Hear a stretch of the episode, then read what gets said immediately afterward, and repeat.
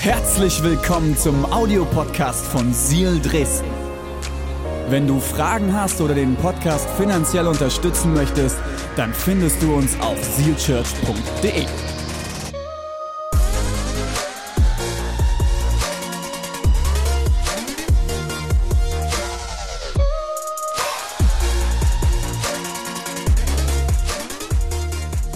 Okay, ähm, wir starten heute eine neue Predigtserie, die heißt Schritt für Schritt. Schritt für Schritt. Ähm, hat jemand so eine Smartwatch, die die Schritte zählt? Ja? Schaff, schafft jemand die 10.000 am Tag? Richtig gut, richtig gut, richtig gut, sehr, sehr gut. Also ich habe so, ich hab so gehört, das ist so die Empfehlung, ja, 10.000 Schritte am Tag. Ähm, ich bin ehrlich, ich schaffe es nicht immer. Aber mir geht es heute nicht darum, dass wir alle jetzt, wenn wir da aus dem Gottesdienst nach Hause gehen, äh, nach Hause laufen, sondern es geht für mich um eine andere Dimension. In der Serie Schritt für Schritt. Wir starten in diese Serie und wir sind Anfang des Jahres. Anfang vom Jahr 2023. Und ich weiß nicht, ob du dir bewusst bist und ob du diese Perspektive hast, dass du zu Beginn dieses Jahres die Möglichkeit hast, Entscheidungen zu treffen, die tatsächlich den Kurs deines Jahres bestimmen können. Das ist das Wilde bei uns Menschen, dass wir Entscheidungen treffen können, die tatsächlich einen Lauf zum Beispiel von deinem Jahr verändern können. Also, wenn du zu Beginn des Jahres die Entscheidung getroffen hast, ich möchte jeden Tag 10.000 Schritte gehen und du es wirklich bis Ende des Jahres durchziehst, wird das definitiv einen krassen Einfluss haben. Aber es ist nicht nur im Bereich Sport so, sondern in jedem unserer Lebensbereiche. Und der Konsti hat in der Gemeinschaftszeitfrage, hat er ähm, so schön gesagt, ja, Menschen machen sich hier Vorsätze. Und vielleicht hast du dir auch Vorsätze gemacht. Vielleicht bist du einer von den Leuten, die, die das wirklich können und durchziehen, so eine Jahresreflexion und nehmen sich einen Moment und schreiben das alles auf. Vielleicht kannst du da so richtig geil Handlettering, ja. Ähm, mega. Ich bin ehrlich, ähm, früher habe ich das äh, Vorsätze machen sehr übertrieben. Und ey, ich habe mir Vorsätze gemacht, Freunde. Wow. Keine Ahnung, äh, zweimal im Jahr die Bibel durchlesen oder irgendwas. Ähm, ja, genau was. Äh, war dann äh, nach ein paar Wochen auch klar, dass ich es nicht schaffe. Äh, ich habe festgestellt, ich habe ganz, ganz oft habe ich mir utopische Ziele oder Vorsätze gesetzt, ähm, die Wochen später schon wieder kaputt gegangen sind. Und ich habe festgestellt, dass ich mir so viele Ziele aufschreiben kann, wie ich will. Wenn ich aber nicht bereit bin, klein anzufangen, werde ich kein einziges erreichen. Ich gebe euch ein Beispiel. Ähm, ich habe auf Disney Plus eine äh, National Geographic Doku gesehen mit äh, Chris Hemsworth, ähm, dem Darsteller von Thor. Wichtig, wichtiges Detail, äh, ohne Limit heißt sie. Und ähm, der, der bereist so die Welt mit seinen Freunden und seinen Brüdern und findet raus, hey, wie, wie können wir als Menschen gesünder leben? Und die eine Folge ging es um Schock und vor allen Dingen kaltes Wasser. Und es soll tatsächlich einen Einfluss drauf haben. Und irgendwie war ich so dumm, hab gedacht, boah, das ist geil, das ist oh, wow. Wer nicht bereit ist, klein anzufangen, ja. Das heißt, ich versuche jetzt gerade bei jeder Dusche am Ende äh, möglichst 30 Sekunden richtig kalt zu duschen. Oh mein Gott! Oh! Ich weiß nicht, ob du schon mal so richtig kaltes Wasser gehabt hast. Weißt du, was da passiert ist? Das bist du als Mann wie eine Frau unter einer Wehe. Wirklich. Also wirklich. Nein, es ist wirklich so. Ähm, aber ich sage, nee, ich, ich, ich will das durchziehen. Ich will klein anfangen. Ich schaffe nicht immer die 30 Sekunden, aber Schritt für Schritt. Ihr könnt mich immer mal wieder fragen, wie es aussieht, okay? Macht mir Mut. Wir wollen zu Beginn des Jahres mit dieser Serie dir Mut machen, dass du Schritt für Schritt Prozesse gehst. Schritt für Schritt Wege gehst mit Gott. Und dafür wollen wir uns die Geschichte von Josua anschauen. Josua war der Nachfolger von Mose und Josua ist ein junger Mann. Und du musst wissen, vielleicht so ein bisschen als Background, Gott hat sich sein Volk ausgesucht, mit dem er sehr, sehr nah sein möchte, und das war das Volk Israel. Und das Volk Israel war mehrere hundert Jahre in Sklaverei gefangen in Ägypten. Es wurde befreit von Gott durch Mose, den er beauftragt hatte. Und 40 Jahre sind sie durch die Wüste gewandert. Gelaufen, gelaufen, gelaufen, gelaufen. Warst du schon mal mit so Leuten unterwegs, wandern, die so übelste Wanderfreaks sind und übelst begeistert sind und du jetzt eher nicht so und du läufst und läufst und nach so 45 Minuten merkst du, also wir können jetzt noch einkehren, ich bin bereit für einen Radler. Und du fragst so, hey, wie weit ist es noch? Ah ja, so drei Stunden, also mindestens. Ich glaube, so muss sich das Volk Israel manchmal gefühlt haben, oder? Schritt für Schritt für Schritt für Schritt. Und Josua taucht, taucht auf, als die Israeliten schon eine ganze Weile Ägypten verlassen haben. Und jetzt sind die Israeliten vor dem versprochenen Land, wo Gott gesagt hat, das ist das verheißene Land, das Land, was ich euch geben werde, wo Milch und Honig fließen wird. Und sie stehen gewissermaßen schon vor dem Geschenk. Und glaube, die Israeliten, die hatten die Erwartung, okay, Gott macht mal so und ihm gehört alles, oder? Lasst uns mal lesen. 2. Mose, Kapitel 23, Verse 29 und 30. Ich vertreibe sie aber nicht in einen einzigen Jahr, sonst könnte das Land zur Einöde werden. Und die wilden Tiere können sich zu stark vermehren. Jetzt kommt's. Nach und nach will ich sie vor dir vertreiben, bis du schließlich zahlreich genug geworden bist. Dann kannst du das Land in Besitz nehmen. Nach und nach. Schritt für Schritt. Jetzt sollen wir beten, oder? Jesus, ich danke dir so sehr, dass du diese Botschaft, die du mir heute aufs Herz gelegt hast, dass du sie in die Herzen trägst. Jesus, ich bete jetzt in diesem Augenblick, dass du in diesem Raum eine Atmosphäre schaffst von Frieden, aber auch Mut. Jesus, ich bete, dass wir heute nach Hause gehen, jeder Einzelne, und sagt, ich bin bereit, Schritte zu gehen. Und Jesus, ich bete, dass du heute den ersten Schritt offenbarst, den wir gehen sollen, den jeder Einzelne gehen soll, für sich persönlich. Jesus, ich bete, dass weder Scham noch Ego noch Stolz uns im Weg stehen, sondern dass du Mut, Leidenschaft und Vorfreude schenkst für das, was in diesem Jahr und darüber hinaus auf uns wartet. Wir lieben dich. Amen. Vielen Dank, Johnny. Come on.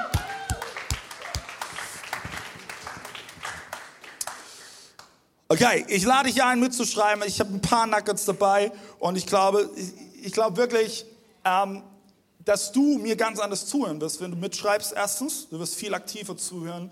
Und ich ermutige dich immer, bei den Predigten, die wir, die wir raushauen, Sonntag für Sonntag, ähm, nimm sie mit, reflektier sie für dich, prüfe sie und dann sage ich dir, wird diese Predigt viel, viel größeren Wert in deinem Alltag gewinnen und äh, in, deinem, in deinem Leben gewinnen, wie du vielleicht sonst nach einem Sonntag lebst. Okay? Das ist einfach nur am Rande. Und wir haben gerade diese Verse gelesen. Gott sagt zu dem Volk Israel, nach und nach werde ich euch das Land geben. Nicht alles auf einmal, nicht jetzt sofort, nicht jetzt gleich. Und ich glaube, das Volk Israel hat aber tatsächlich die Erwartung an mancher Stelle, okay Gott, wir sind jetzt für 40 Jahre durch die Wüste gewandert. Also, ne? dann äh, ist es Zeit für Bescherung. Aber Gott sagt, nee, nee, nee, nee, nach und nach, Schritt für Schritt. Und ich, ich, mag mir gar nicht ausmalen, was das mit dem Volk gemacht hat. 40 Jahre haben sie Geduld gehabt.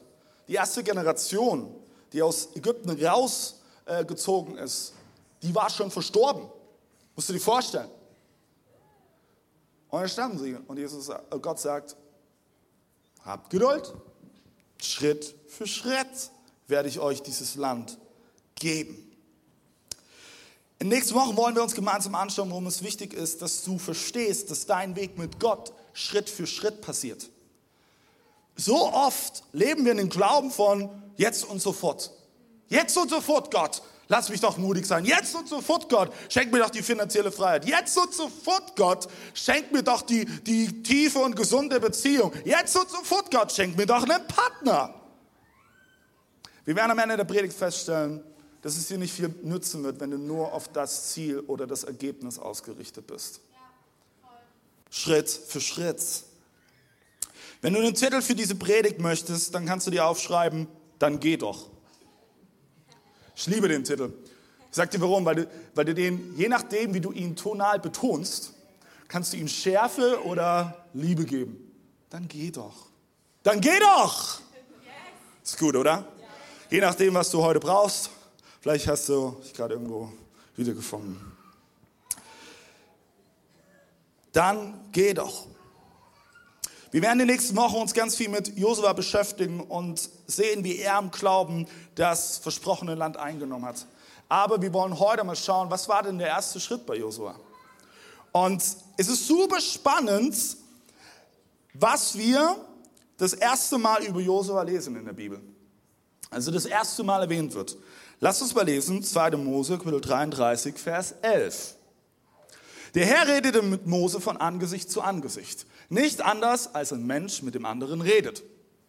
Danach kehrte Mose jedes Mal in das Lager zurück. Aber Josua, der Sohn des Nun, entfernte sich nie, nie, wenn ich jetzt könnte, würde ich das nie unterstreichen, ja, aus dem Zelt.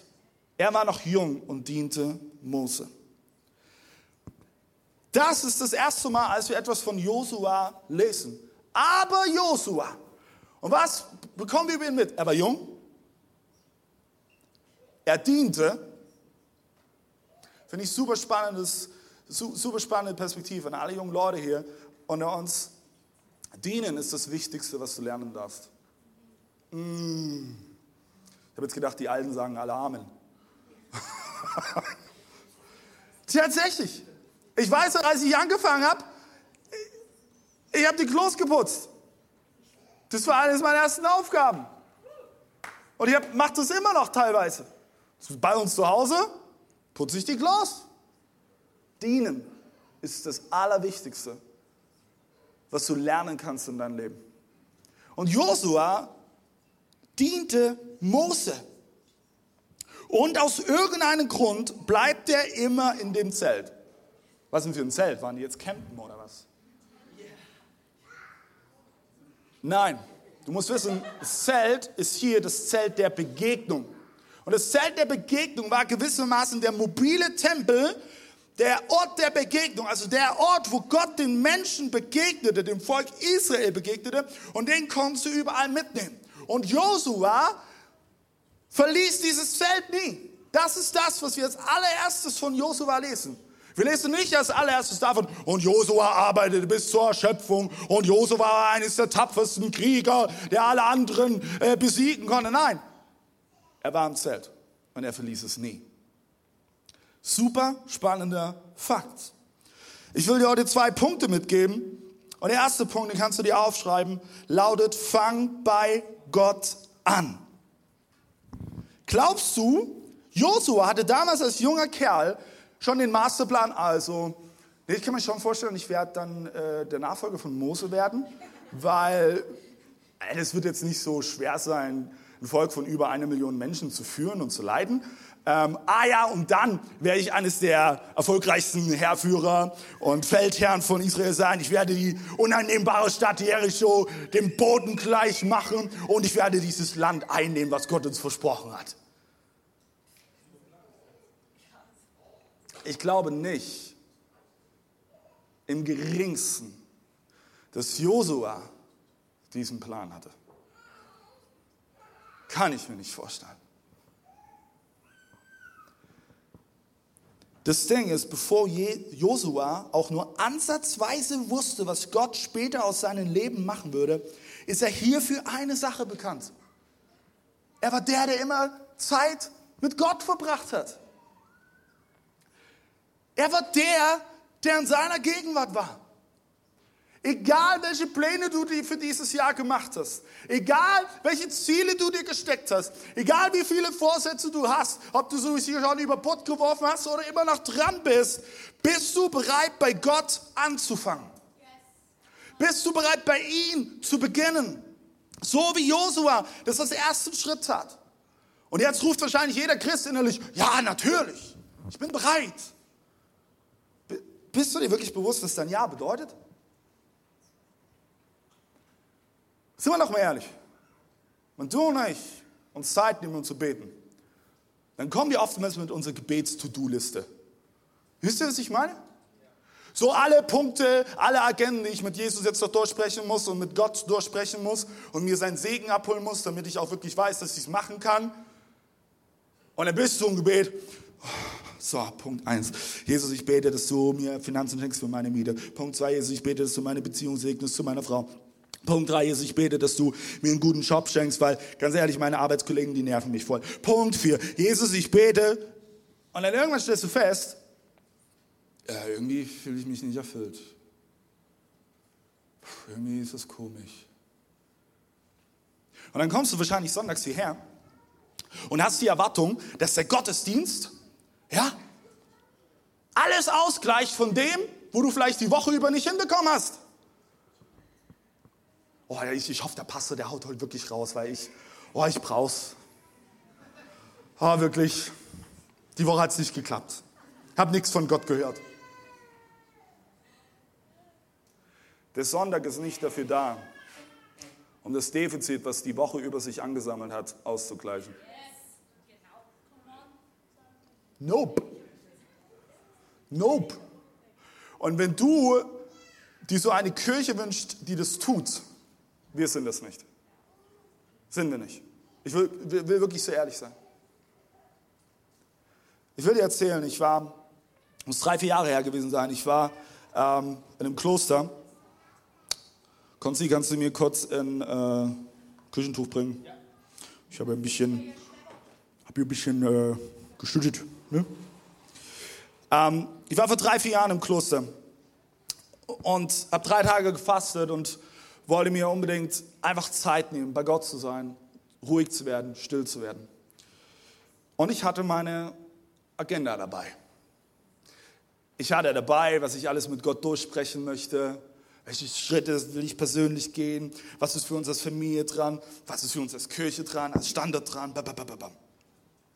Und es war dann nicht mal ein Tag vergangen und ich habe gemerkt, boah, ich fühle mich, fühl mich so unter Strom. Ich, ich, oh, und ich, ich, ich bin so dankbar, dass ich damals einen Begleiter hatte, mit dem ich äh, einmal am Tag geredet habe. Und ich habe gesagt, boah, ich weiß auch nicht, ich bin jetzt hier und ich habe das Gefühl, ich bin noch meilenweit weg und ich höre gar nichts von Gott. Ich, ich habe so viel, was ich mit ihm durchsprechen möchte und ich, ich, ich höre gar nichts.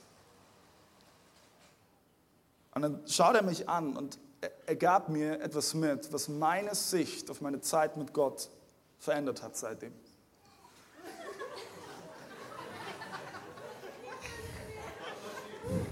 Läuft, Konsti? Jetzt kannst du hochstellen. Hm, der Konsti ist jung. Danke dir, Konsti. Guck mal, ich trinke jetzt, ich trinke jetzt noch einen Schluck, dann ist es nicht mehr so voll. So. Okay. Jedenfalls sagte er mir folgendes. Seid ihr bei mir? Er sagte, David, du gehst in diese Zeit rein, mit der Erwartung, dass Gott dir etwas gibt und dass er all das absegnest, was du mitbringst. Das ist die absolut falsche Herangehensweise. Fang an umzudenken und sag, Jesus, diese drei Tage gehören dir. Tu du, was auch immer du tun möchtest. Sprich. Und alles andere lasse ich hinter mich und vertraue darauf, dass du dich drum kümmerst.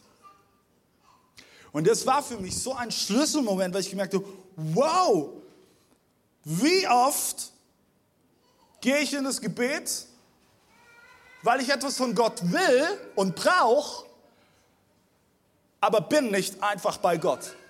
Ich sag dir was, wenn ich so meine Ehe führen würde, wäre sie schon vorbei. Wenn ich zu Jeschi nur komme, wenn ich etwas von ihr möchte oder etwas von ihr brauche, wird das nicht lange dauern, wo sie sagt, David, ganz ehrlich, das ist Beziehung. Beziehung. Miteinander. Füreinander. Und ich habe das Gefühl, dass wir diesen Fakt an so vielen Stellen vergessen haben. Und ich glaube, dass das tatsächlich der Fakt war, den Josua verstanden hatte, weshalb er in diesem Zelt der Begegnung war. Ich glaube nicht, dass er da war, um seinen Plan durchzugehen mit Gott, sondern er war da, um einfach bei ihm zu sein, um einfach in seiner Gegenwart zu sein. So oft bist du auf deine Pläne und Ziele fixierst, dass du dabei vergisst, einfach mal bei Gott zu sein. Du stellst Gott immer die Frage, hey, habe ich dein Go? Gibst du mir deinen Segen? Ist es so in Ordnung? Das sind die falschen Fragen. Du solltest vielmehr Gott die Frage stellen, Gott, was hast du vor? Was hast du vor? Ich habe in der einen oder anderen Predigt schon mal erzählt, wie, wie ich den Ruf als Pastor bekommen habe. Und ich habe ein Detail bisher nicht erzählt. Ähm, seit meinem zehnten Lebensjahr hatte ich eigentlich immer den Traum und den Plan, ich werde Lehrer werden und ich werde nach Brasilien gehen.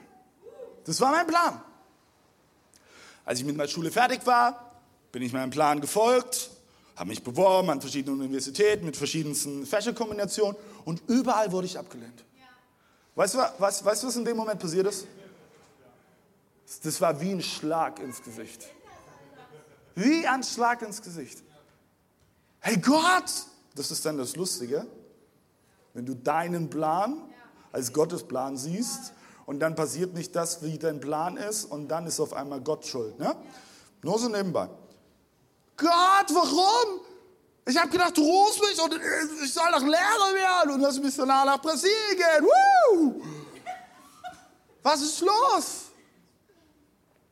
Und nach einer unglaublich starken Begegnung mit Gott kann ich mich erinnern, ich, es war ein Abend, ich war, war bei meinen Gasteltern zu Hause und ich lag abends in meinem Bett und ich habe Gottes Stimme so deutlich in mein Herz gespürt und er sagte, David, ich rufe dich als Pastor in Deutschland. Das war für mich, weiß ich, ob du solche Momente kennst, das war für mich so ein Moment wie Umarmung und Faustschlag zugleich. So, oh.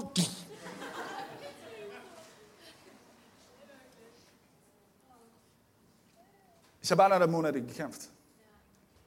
Meine Eltern sind Pastoren bis heute. Ich bin als Pastorenkind groß geworden. Ich hatte so ungefähr eine Vorstellung, heute weiß ich nur, sehr, sehr kleine Vorstellung, was es bedeutet, Pastor zu sein. Und dann stellte ich irgendwann fest, wow, ich habe die ganze Zeit meinen Plan zu Gottes Plan gemacht. Dabei hatte Gott etwas ganz anderes vor. Und heute weiß ich, dass Gott damals schon etwas gesehen hat, wo ich noch nicht sehen konnte und auch nicht sehen musste, auch nicht sehen brauchte. Aber er wusste, dass er mich als Pastor rufen wird und nicht als Lehrer. Warum erzähle ich dir das? Mach nicht deine Pläne zu Gottes Plänen, sondern verbring einfach Zeit mit ihm. Weil du musst dir bewusst sein, selbst die längste Reise beginnt mit dem ersten Schritt. Als ich damals, dann nach anderthalb Monaten in meinem Zimmer war und gesagt habe, okay Jesus, ich, ich habe es verstanden, ich, ich, ich werde nach Hause gehen und ich werde anfangen Theologie zu stehen und ich werde Pastor werden. Ich wusste damals noch nicht im geringsten, was das bedeutet für mich. Ich hatte doch keine Ahnung. Und ich bin so dankbar, dass ich keine Ahnung hatte. Weil ich glaube, hätte ich damals schon gewusst, was es bedeutet, Pastor zu sein. Und wo ich 15 Jahre später stehen würde, hätte ich vermutlich gesagt, nope, gern jemand anders. Aber Gott rief mich und es fing mit dem ersten Schritt an. Gehen wir nochmal zurück in das Leben von Josua. Seid ihr noch bei mir? 40 Jahre sind sie in die Wüste gewandert, standen also vor dem versprochenen Land, standen an der Türschwelle zu dem, was Gott ihnen versprochen hatte. Das ist ungefähr so wie, du liebst deine Verlobte über alles und du weißt, die Hochzeitsnacht naht. Es ist zum Greifen nah, aber du wartest noch. Seid ihr bei mir? Und du kannst noch nicht. Oh ja. Und sie, sie waren an dieser Türschwelle.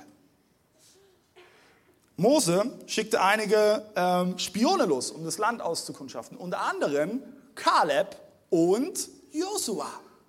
Und es ist super spannend, du kannst es gerne nachlesen. Ähm, Großteil der Spione, die zurückkamen, sagten, ey, es ist unmöglich, Mose. Also wie sollen wir dieses Land einnehmen? Bist du denn verrückt? Bist du, also, das, das ist nicht leer, das Land. Hab gedacht, das ist für uns reserviert. Da wohnen Leute. Die sind auch noch bis zum Hals bewaffnet. Aber Kaleb und Josua sagten, ja, es ist besiedelt, voll mit Menschen. Aber wenn Gott uns dieses Land verspricht, wird er es uns in unsere Hand geben. Wir werden siegreich sein. Und es ist tatsächlich das Land, wo Milch und Honig fließt, mit Früchten, mit fruchtbaren Boden. Wir werden versorgt sein. Und dann lesen wir 4. Mose, Kapitel 14, Vers 30. Keiner von euch wird in das Land kommen, das ich euch versprochen hatte. Niemand wird dort wohnen, außer Kaleb, dem Sohn des Jephun, und Josua, den Sohn des Nun. Ein weiterer Schritt auf Josuas Reise. Aber es fing mit dem ersten Schritt an. Er verließ das Zelt nie. Zweiter Punkt. Bleib an Gottes Versprechen dran. Warum konnte Josua an dem Moment Glauben haben, wo alle anderen Spione doch das Gleiche gesehen hatten, aber der Meinung waren, es ist unmöglich? Nur so nebenbei, wenn du einen Traum hast und du Glaube für etwas hast, lass dich nicht erschrecken, nur weil andere Leute den Glauben nicht haben. Du wirst immer Menschen um dich herum haben, die meinen, du bist verrückt, wenn du das tust, woran du glaubst. Woher hatte Josua den Glauben? Er war in einer tiefen Beziehung mit Gott, die nicht gegründet war auf dem, was Gott für ihn tun konnte, sondern die gegründet war auf eine Beziehung zu Gott, dass er einfach sein Kind war.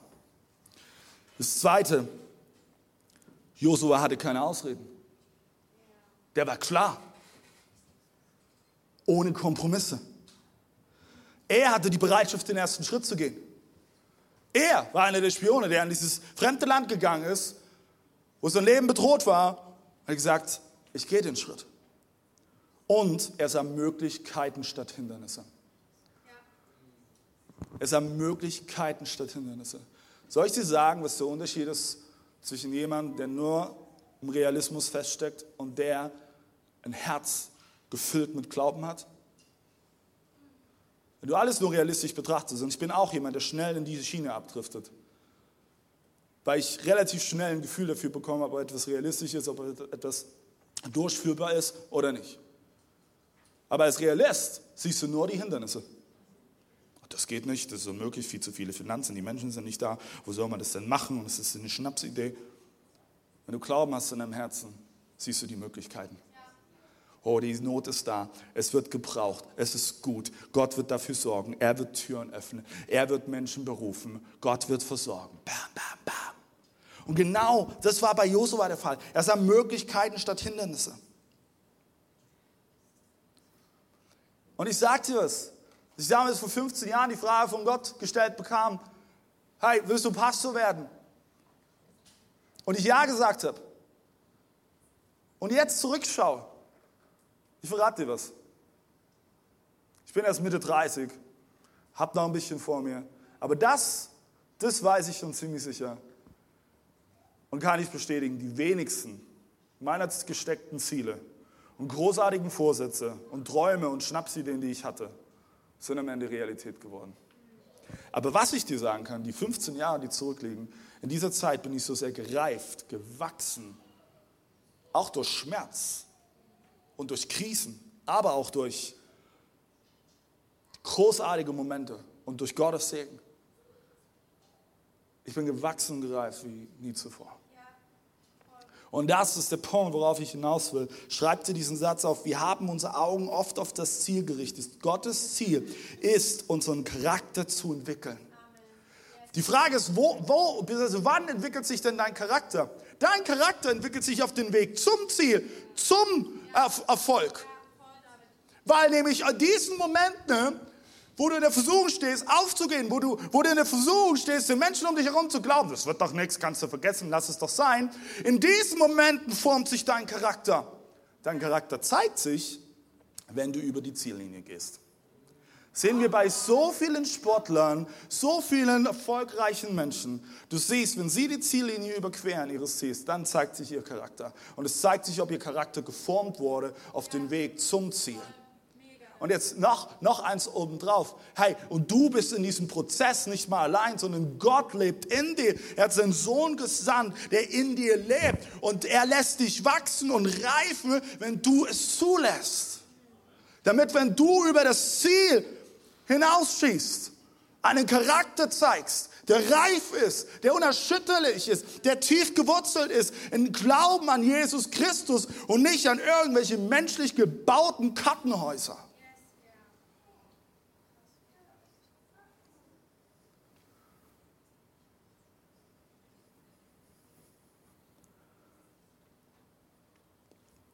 Du wirst in deine Berufung hineinwachsen.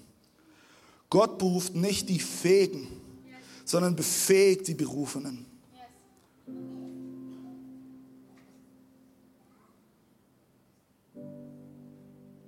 Vor 15 Jahren habe ich mich nicht fähig gefühlt und war ich an vielen Stellen nicht fähig.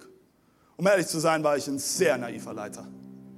Und ich musste durch, sorry die Wortwahl, durch einige Scheiße durchwarten damit Gott in mir einen Prozess tun kann. Damit ich heute ein Leiter bin, der weniger naiv ist. Dessen Perspektive sich gewandelt hat. Der mich nicht mehr nur black and white denkt. Weil ich verstanden habe, dass Gott jeden Mensch individuell sieht.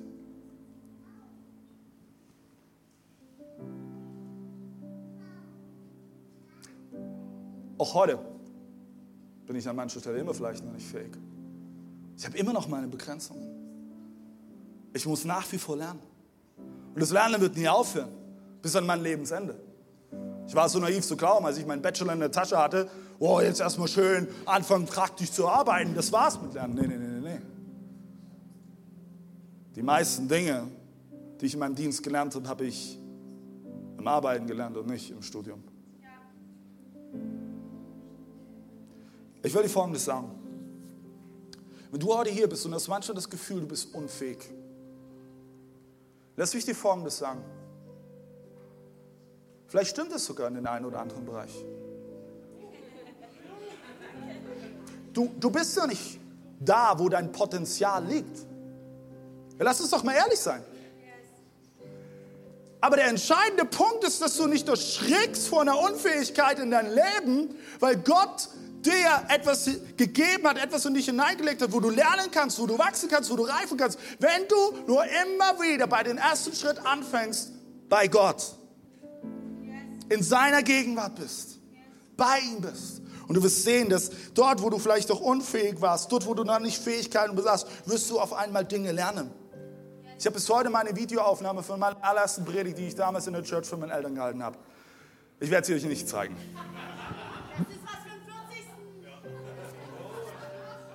Sind nur noch sechs Jahre. Ja.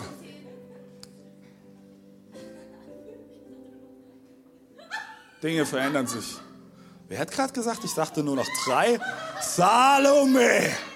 Oh my words. Wir sprechen nach dem Gottesdienst.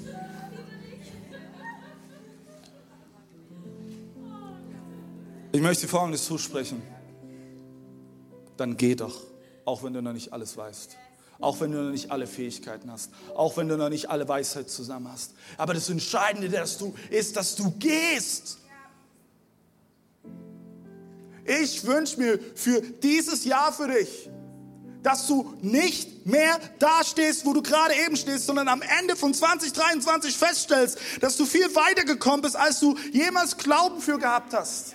Dass deine Beziehungen tiefer geworden sind. Dass du finanzielle Freiheit erlebt hast weil nämlich du verstanden hast, dass Gott dein Versorger ist. Ich wünsche mir für dein Jahr, dass du nicht mehr da stehst, wo du gerade eben stehst, sondern am Ende feststellst, dass du gerufen bist von Gott und dass du Dinge ermöglichen kannst, die weit über deine Vorstellung hinausgehen.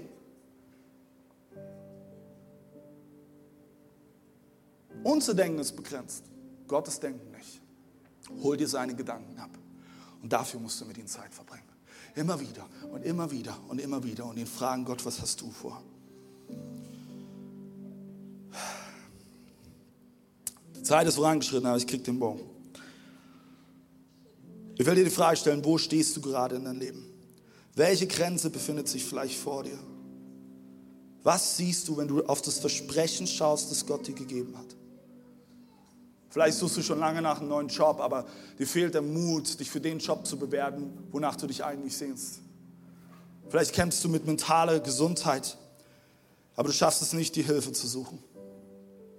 Vielleicht trägst du einen riesigen Traum in deinem Herzen, aber es scheint dir so unwahrscheinlich, dass du gar nicht erst einen Schritt gehst. Du weißt, dass Gott dir mehr Verantwortung geben will, aber du fühlst dich zu jung, zu unbedeutend oder vielleicht zu alt. Und du denkst, hey, lass mal die Jungen machen, meine Zeit ist vorbei.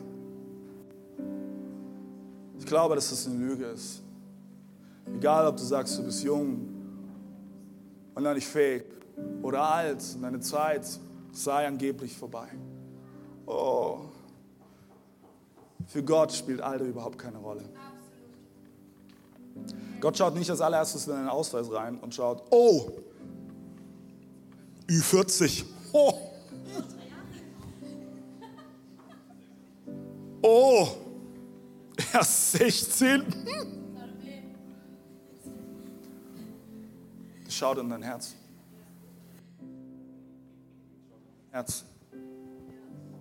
Und sieht, was verborgen ist.